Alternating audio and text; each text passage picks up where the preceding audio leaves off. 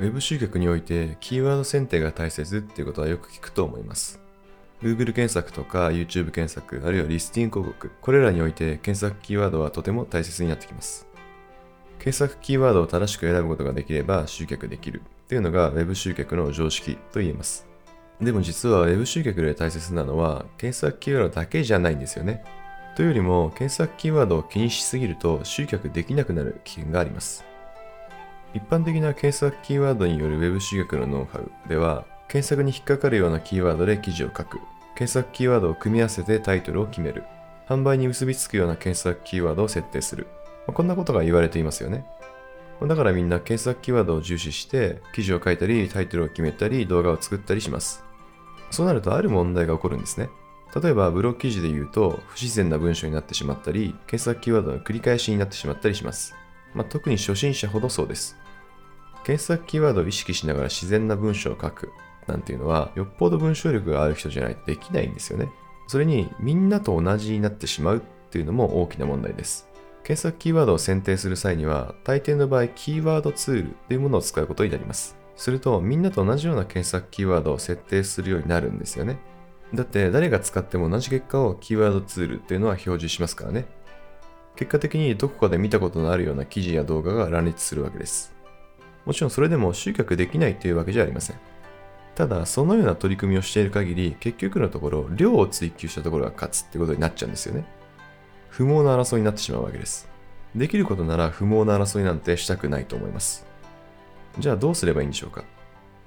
勇気を持って検索キーワードを捨てるっていう選択肢を選ぶってことです。実は現在の Web 集客においては必ずしも検索キーワードだけが大切ではなくなってきているんですね。Facebook や Twitter、Instagram をはじめとした SNS ではキーワードよりも共感とか親しみやすさとか個性といった部分の方が大切になります。それにそもそも Web からの集客経路っていうのは検索エンジンだけじゃないんですよね。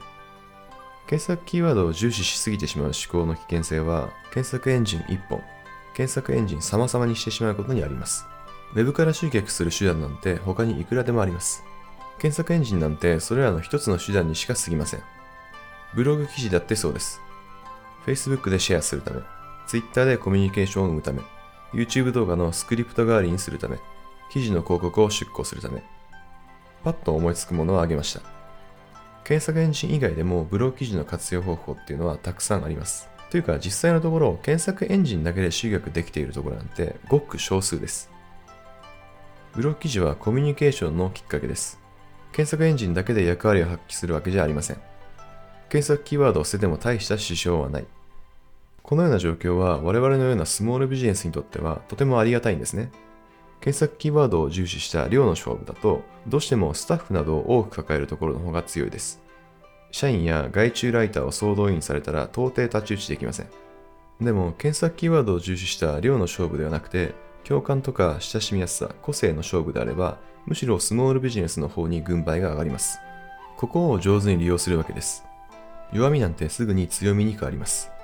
つまりソーシャルメディアが台頭する現代の商売において大切なことは、キーワード選定スキルといった小手先のテクニックじゃありません。共感や親しみやすさ、個性を伝えることのできる本物の情報発信力が大切になります。スモールビジネスで汎用性があって応用が効く情報発信力といえば、書く力と話す力になります。もちろん他にも情報発信手段はあります。中でもまずは書く力、考える力が大切になります。話すときはそれをスクリプト代わりにして話すこともできるからです。その書く力を身につけるにあたっても小手先を求めないことをお勧めします。じゃあどうすれば小手先ではない本物の書く力が身につくのか。一番は実際に書くことです。書いていきましょう。